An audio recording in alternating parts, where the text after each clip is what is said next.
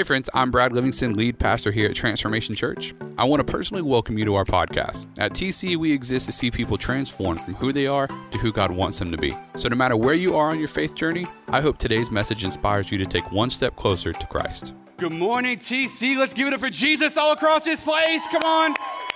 Amazing, amazing, amazing. So, listen, I remember the first time I got arrested. What a way to start.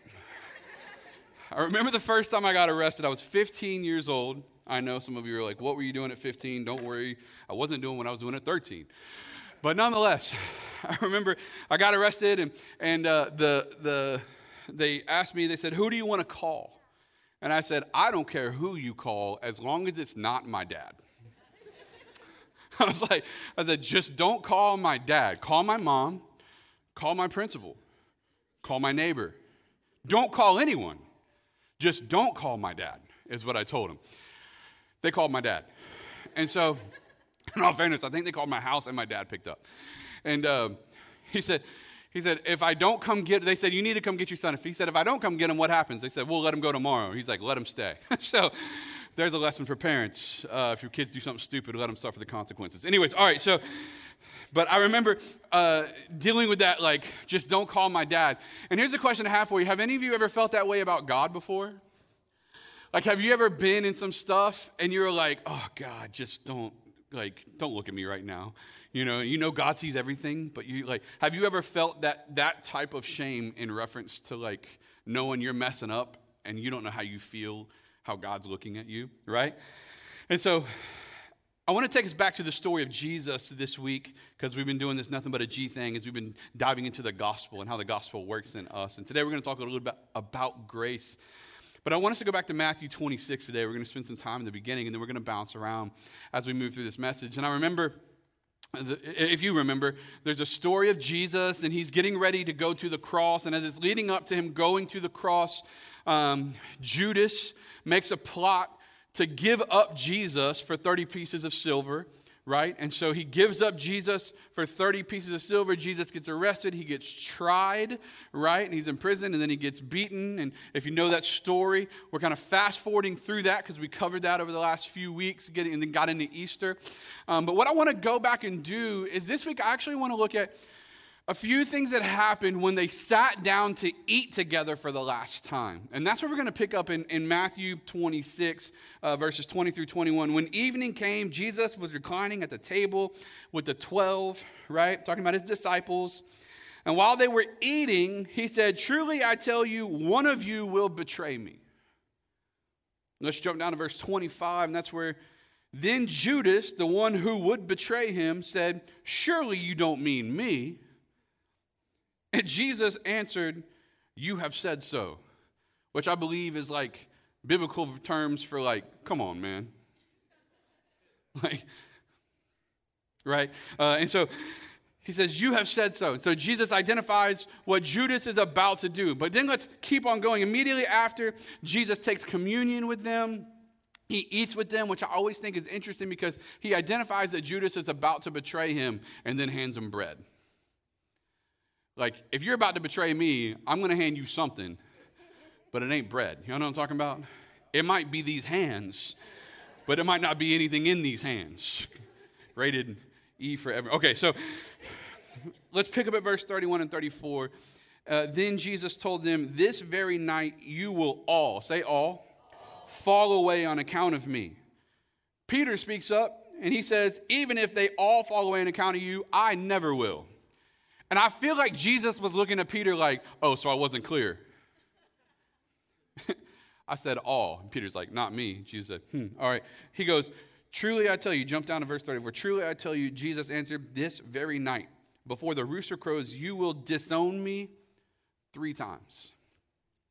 And so they sit down for the last meal together, and essentially Jesus says, all of you are going to blow it tonight. You're all going to miss the mark. And, and we see two people showing up at dinner in particular, though. We see Peter and Judas, and I think that it's interesting that Peter showed up arrogant. Judas pretends to, be ignorant, but they're both inadequate. I'm going to say it again. Peter shows up as arrogant. Judas pretends to be ignorant, but they're both inadequate. And as they start to move forward, I, I, started thinking about how isn't there something about the presence of God that makes us feel inadequate too? Like, isn't there something about as we try to draw close to God, in our drawing close to God, it identifies the things in us that are just all kinds of jacked up? Like, think about this for a second. Like, let's say your main goal in life is to be a good person. Isn't it true that the closer you get to God, the more you realize you're not very good, anyways, and kind of shame starts to set in? Let's say your goal in life is to be free. But the closer you get to God, the realize, more you realize that everything you're trying to be free in in this world puts you more into bondage. Let's say your goal in life is to, is to just be whoever you think you are, to identify within yourself. Isn't it true that the more you identify with yourself, the less you identify with God? And the more isolation sets in? What we can all recognize is the closer we get to God, the more we realize there's something wrong in us. But here's the good news Jesus doesn't look at any of us in that and say what we feel like he says. He actually says something different. I mean, truth be told, inadequacy makes us feel the same way I did when I was 15, which is, hey, just don't call dad.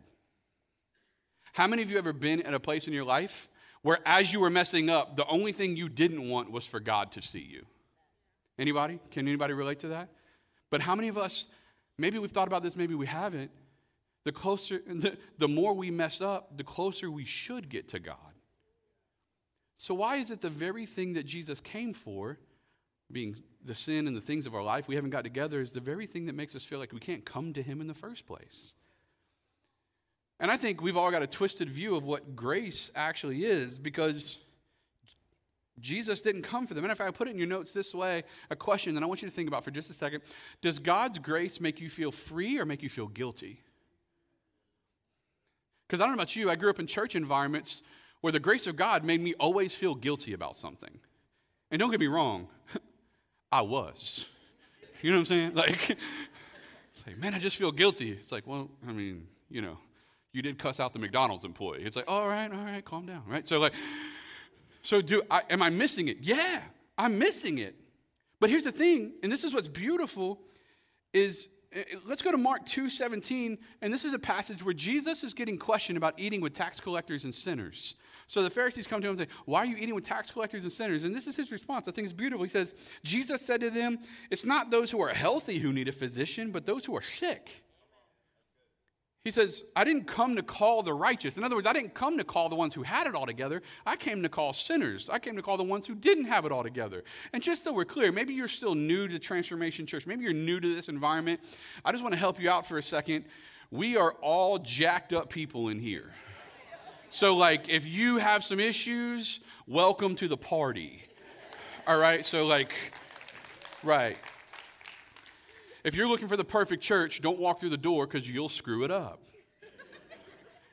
and there's no one else in it. Okay, so like the reality is this, but but 1 Timothy 1 15, Paul puts it this way, and I think it's beautiful because this is this is where we're at. Christ Jesus came into the world to save sinners, and this is what he says. This is God that writes two-thirds of the New Testament, of I of which I am the worst.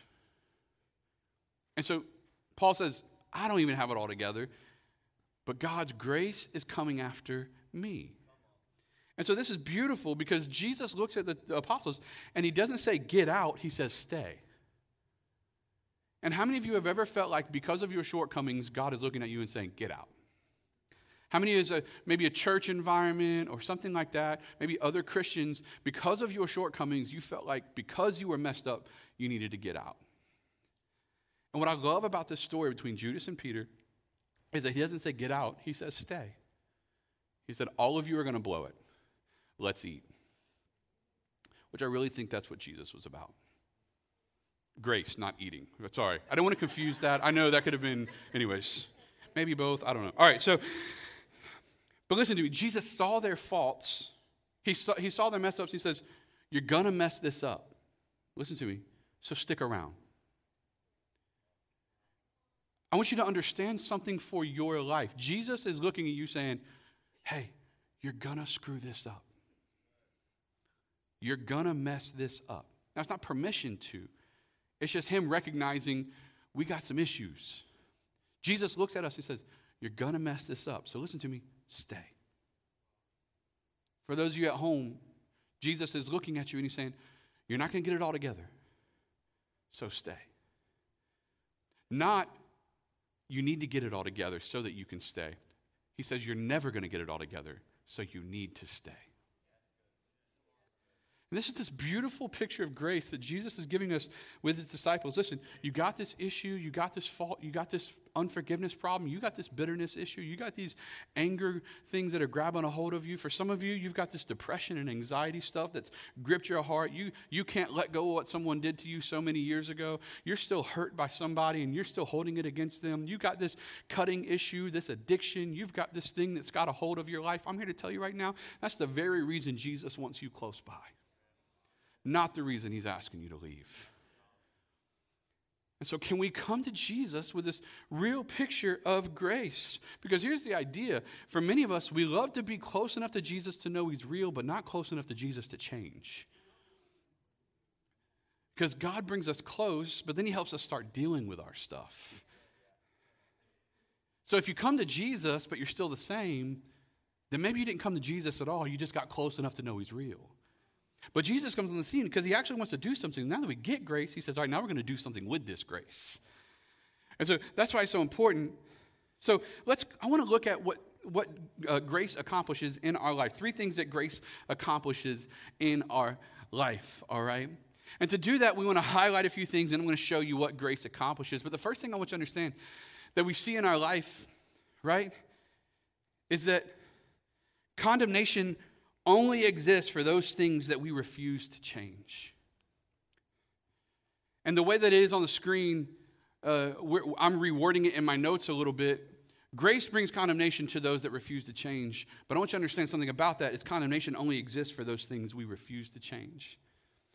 So maybe you felt like everything's coming against you, but I'm here to show you that the, it's only the things that we love more than Jesus that grace isn't present for.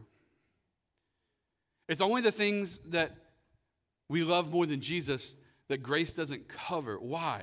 Because we're highlighting those things more than we're highlighting Christ. All right, so so what we refuse to change is what we love more than him. And so here's what I want you to grab a hold of is this reality that grace is both costly and free to us. Say costly, say free. Grace is both costly and free to us. This is what I mean by that. It's free as in it didn't cost you anything. How many guys are grateful for the grace of Jesus Christ that did not cost you anything, right? But here's what I want to tell you it's going to cost you everything.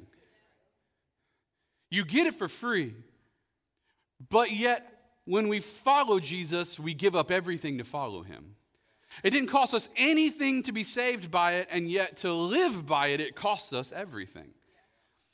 And here's the thing about repentance, right? It's because uh, when we, the Bible says that we got to, when we're coming to Jesus and we receive grace, we got to repent. And for some people, they think it's an apology.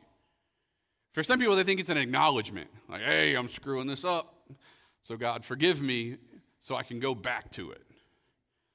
Right? Some of us think of repentance as like Catholic confession. Where it's like we go to a box and we're like, hey, I did this stuff. I'm glad this thing's in between us so you can't really see who this is.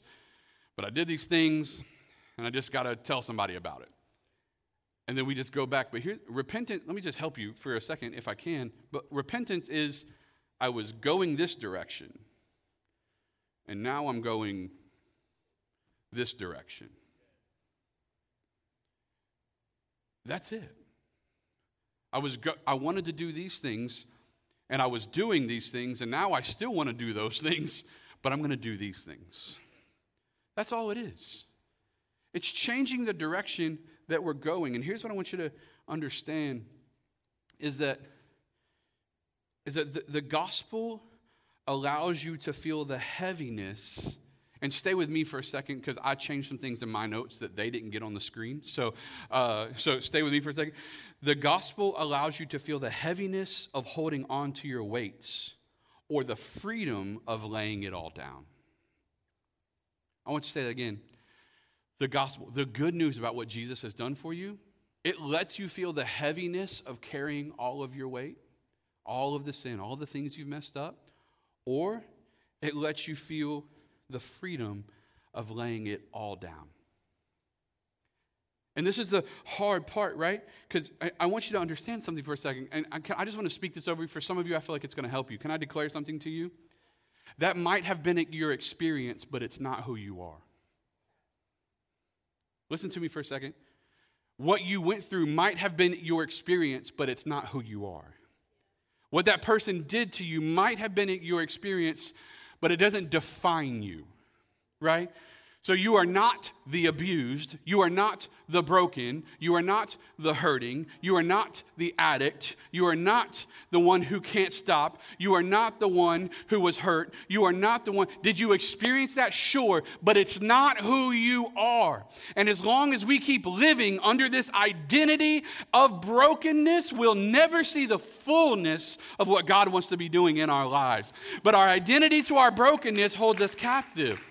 And listen, that's why Hebrews 12, 1 and 2 says this. Look, it says, Therefore, since we're surrounded by such a great cloud of witnesses to the life of faith, let us strip off every weight, say weight, that keeps slowing us down. For some of us, we're trying to run after God with everything we can, but we feel like we're doing it with 100 pounds of weights just hanging us down. He says, You need to throw all that aside, especially the sin that so easily trips us up. How many of you right now, you, are trying to go after God? You got this one thing that every time you hit it, you go face first into shame. Only seven of us. Cool. The rest of y'all lying. Now, if we're all honest, we got that thing, right? And, and so this is what he says, but listen, this is what he says so that we can let us run the race, let us run with endurance the race that God has set before us. And this is what he says We do this by keeping our eyes on Jesus, right? Listen, not anything else, not your past, not your brokenness, not what that person did to you. How many of you drove here? Raise your hand. How many of you drove here looking in your rearview mirror the whole time? You didn't because you're here. For some of you, you're driving through life looking in a rearview mirror and you can't figure out why you keep crashing into things.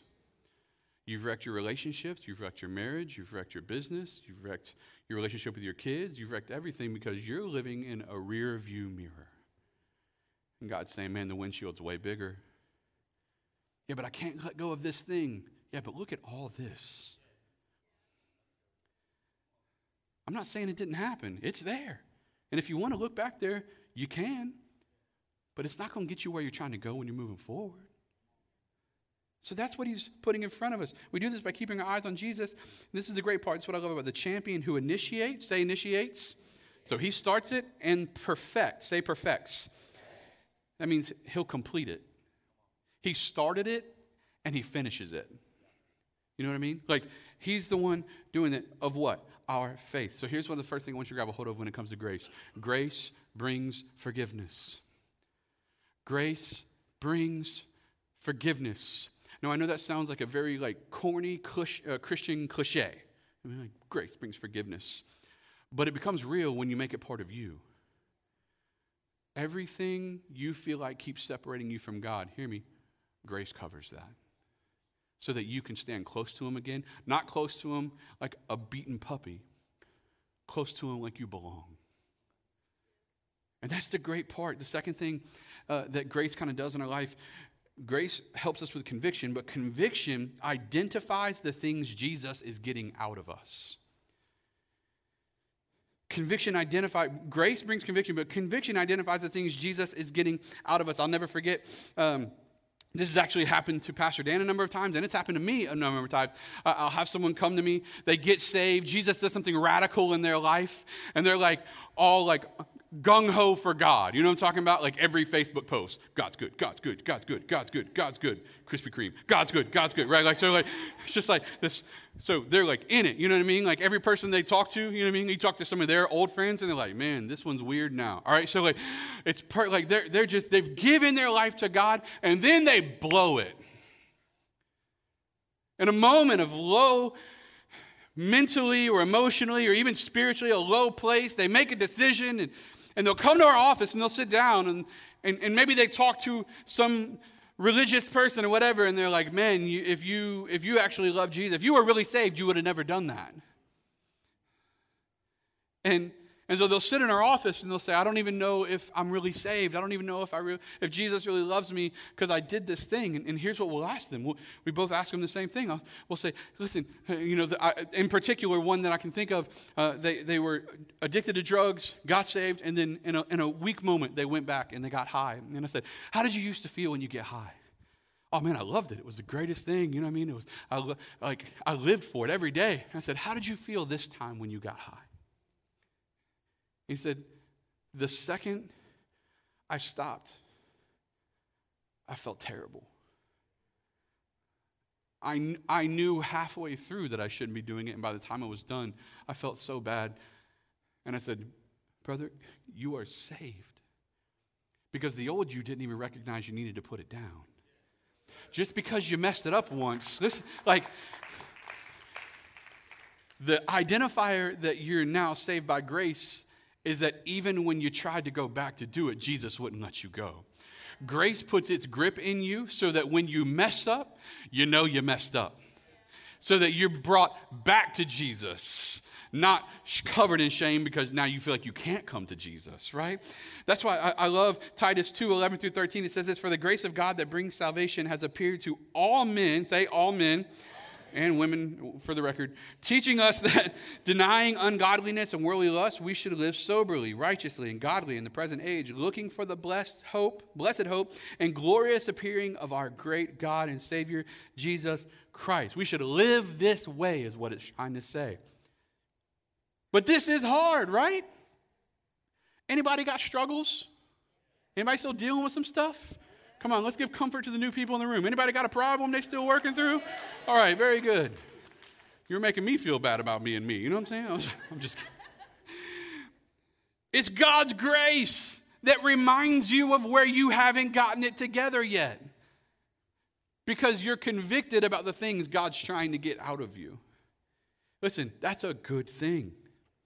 God, the gospel moves you. Listen, I want you to understand this. The gospel moves you from performance based grind to proximity based grace. I'm going to say it again. The gospel moves you from a performance based grind. How many does your faith life feel like a grind where you're just trying to check all the right boxes? I mean, as long as I can do a lot of the good things and stay away from the bad things, me and God are good. I'm here to tell you today the gospel, the good news about what Jesus came for, grace comes to move you from a performance based grind. That's not the gospel. That's not the good news. Listen, to a proximity based grace. It's not about how well you're doing today, it's who are you close to today. Are you close to Jesus today? You're going to mess some stuff up. That's why he doesn't say get out. He says stay. You're going to, you're going to blow it. That's why he didn't say get out. He says stay. Here what, here's what works based religion does, right? On the days that you're killing it, you get boastful. And on the days that you're not, you get shameful. Have you guys ever heard this, the poem, the Footprints poem? The story about the footprints. They're walking on the beach, right? And it's like there were two sets of footprints, and I was walking next to God, and then there was one set of footprints, and I was like, God, how come you left me? And he was like, It was then that I carried you. Like? Okay, we're all there. All right, okay, so like, songs we're all together, right? I love that poem, but it's just not true. Because there was never two sets of footprints, there was only ever one set of footprints. Because there's never been a day in your life where you were walking, you were always being carried by God's grace.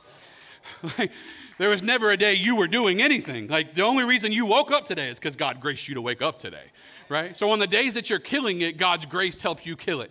And the day that you're not killing it, God's grace is carrying you in spite of your failures. It's always God's grace that's holding us, right? Which is why He doesn't say, get out. He says, stay. Because he knew this going in, right? Gospel, workspace is about works, but the gospel base, the grace concept is I didn't do blank today. I didn't fall into my addiction, give into my anger, uh, get like open up my porn page. I didn't like I didn't cuss anybody out today, right? Like I didn't do blank. Thank you, Jesus, that you helped me with that. And then there's days where you did fall into those, and it's thank you, Jesus, that your grace covered me on that. It's that he's always available. Why? The next thing in your notes grace brings freedom. Grace brings freedom, not just from your sin, but from the shame that comes from your sin. And that's why it's beautiful. This, stories. I mean, listen, this is again, it's not a permission to go do whatever you want. It's to know that in a pursuit of God, where you fail, His grace picks you up. He's got you, which brings me to my next point. Grace gives us confidence in what Jesus has done. Grace gives us confidence in what Jesus has done. There's this idea behind two biblical concepts we're gonna, I want to talk about one today, and it's how grace brings us to this already and not yet story of the cross.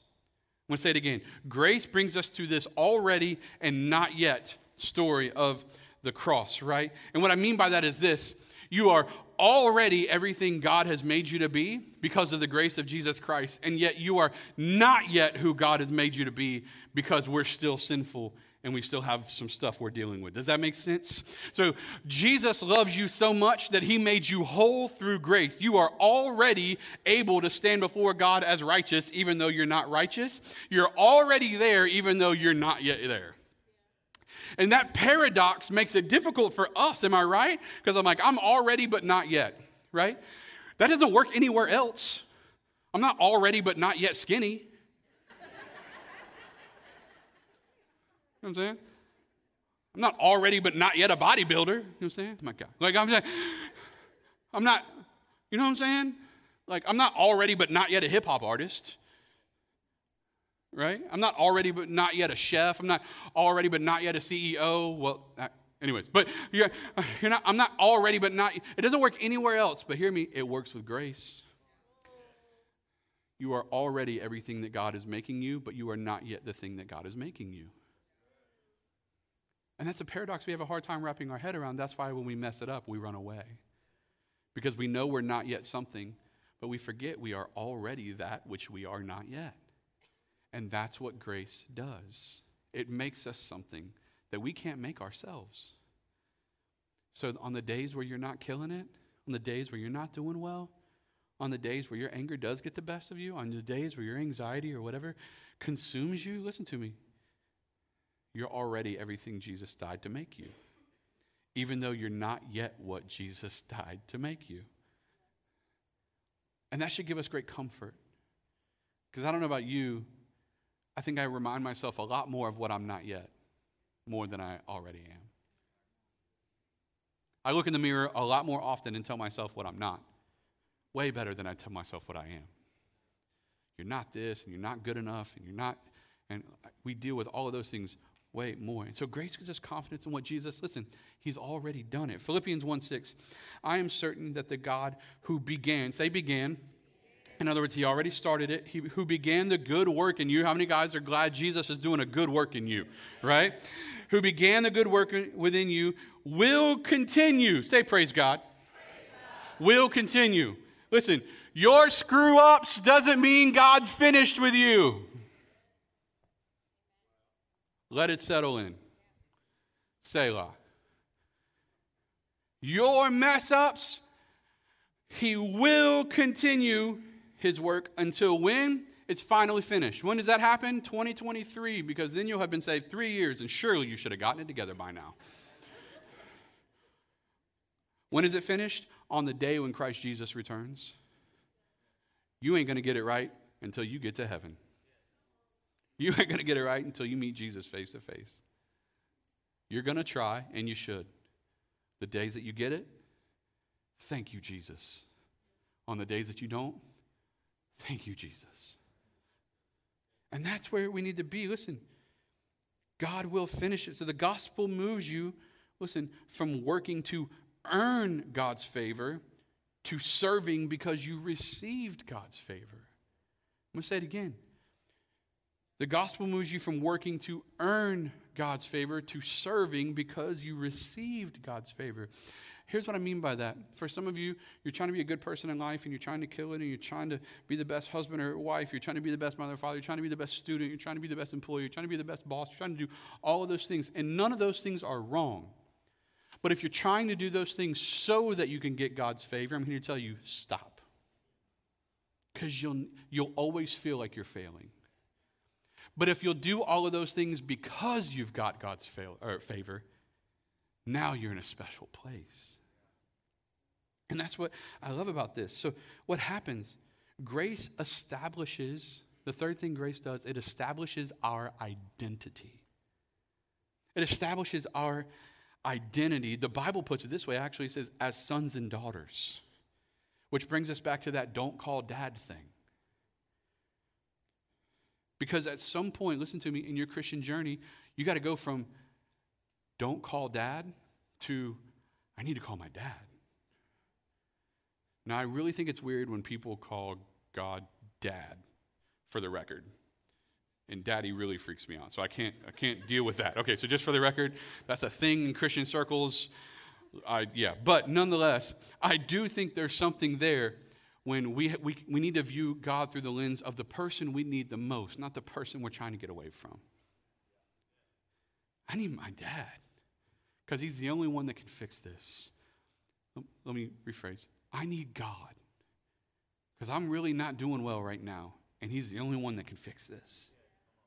That's where we got to come back to, which is why I think it's great. Hebrews 4:16, let us then approach God's throne of grace with confidence, so that we may receive mercy and find grace to help us in our time of need.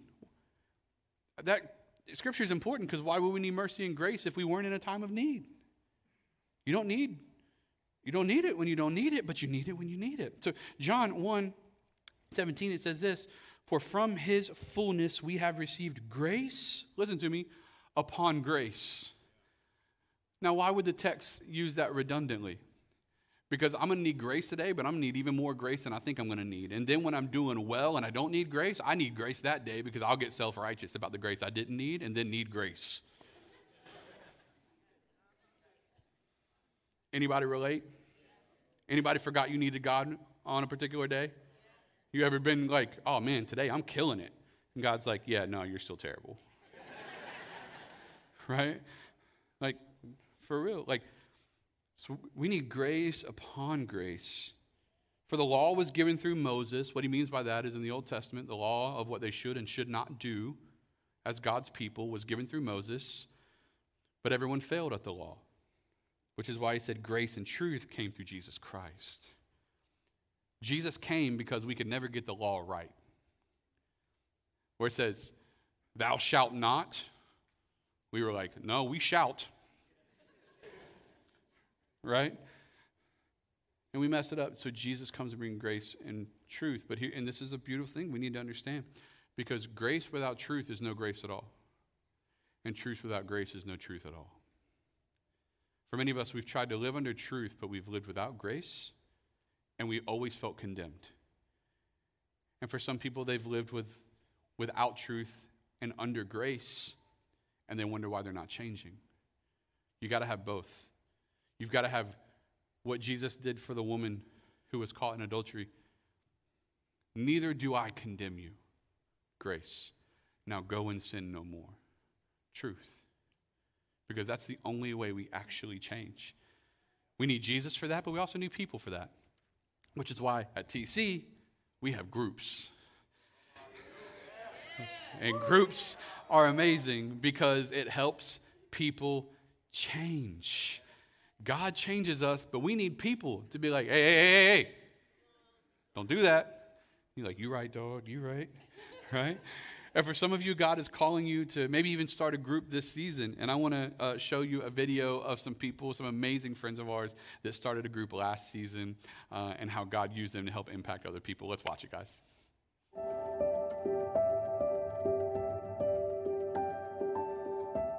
My name is Jessica. My name is Eileen. RTC Group's name was called uh, Life Unmasked, and it is a group full of women. So, women from um, all different walks of life mothers, single women, widows, married women, young baby Christians, seasoned saints We had a little bit of everything. I think that was the, the beauty, the, the dynamic, because it was like from different background, different ages. So we got together on Saturday mornings. We ate. Um, we also went to coffee shops and, you know, had a bite to eat or a drink or here and there. Um, we had an actual curriculum. So we had a book that we followed, which honestly was great as a guide, mm-hmm. but a lot of it was kind of Holy Spirit inspired. So um, what we kind of went in thinking we were going to talk about, the Holy Spirit had other plans for, and it was great. And that's how it should be. I remember the first meeting, it was like crazy. so, but it was in a good way, you know. I was very nervous about starting this group.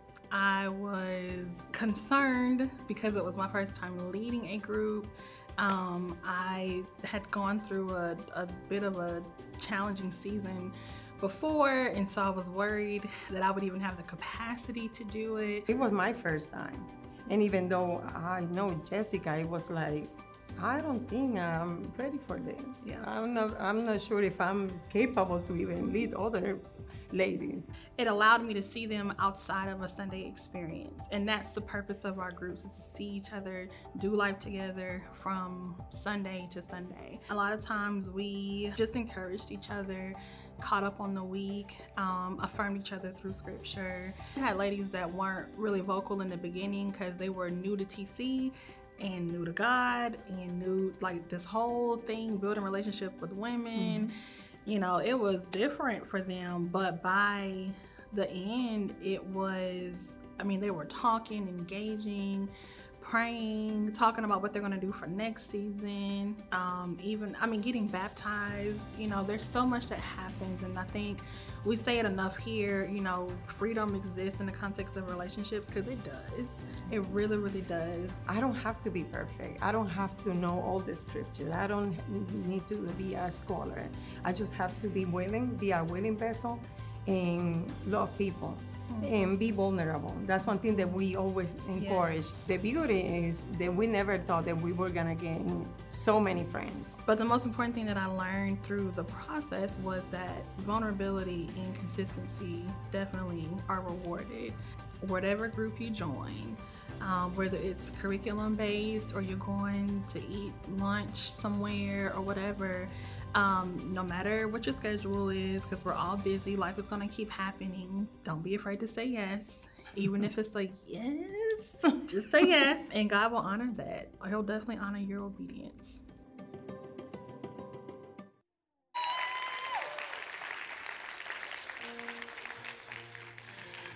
Even if it's like, yes. Um, we need people in our lives to help us. And so uh, groups are coming up. They're going to launch in the next couple weeks. And maybe you want to start a group. You can get all that information at mytc.life. Um, but here's the reality. It's that we need, we need people. We need Jesus, man. Grace holds you. And with, with Judas and Peter, I kind of wanted to revisit that story as we ended today because when Judas and Peter are coming to the table and, and Jesus tells them, You're going to mess this up. And so Lo and behold, they both do exactly what Jesus said they were going to do, because he's not wrong. They run out, and, and, and, Judas goes and he, he tries to go back to the religious people that he got the 30 pieces of silver from. And so he goes back and he tries to give the silver back, and they're going, Not our problem now. Because he's trying to ease his conscience. Says, I, I, I want you to have it back. I did the wrong thing. And but the, the reality is, Judas goes back to the place that he sinned to try to undo with his own power what he messed up in his own power. But listen to me, you can't undo through yourself what you need Jesus to fix. Some of you are trying to get yourself together so you can come to Jesus when Jesus says, You got to come to me so that I can help get you together. So Judas does that, but I want us to look at what Peter did. Jesus looks right at Peter and says, You're going to deny me three times. Peter's like, Nah. Jesus is like, Hmm. I want you to think for a second how, G- how, how Peter is feeling in this moment because he has given his whole life to this. I'll follow you anywhere, Jesus. Everybody else might bail on you, not me. I'll cut a dude's ear off for you. And he did. Like, I'll do whatever it takes. And he does. Whatever you need, Jesus, I've got you. I'll never deny you. And can we identify with that? Because I believe for most of you, your faith is real enough that you want to be able to look at Jesus and say, I'll never forsake you. I'll never let you down. I'll never do any of that. And Jesus looks at you and goes, But you will. You will.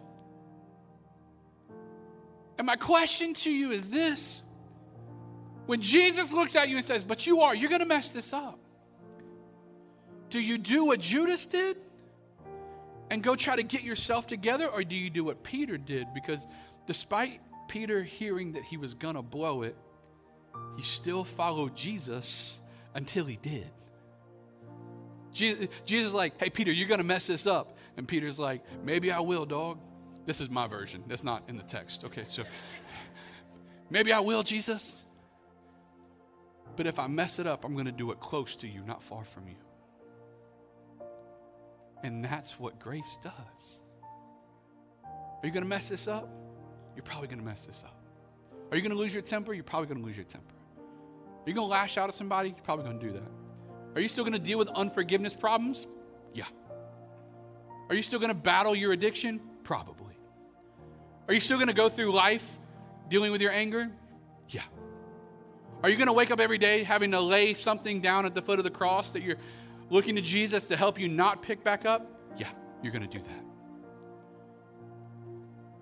But when you fail, listen to me, please. I want you to get this. Fail close to Him. And in the Bible, when Peter denied Jesus three times, this is what the text says. We don't have time to go there, but this is what it says. He says, Jesus looked at him and Peter locked eyes with him. That means even in his failures, he was within the eye shot of Jesus.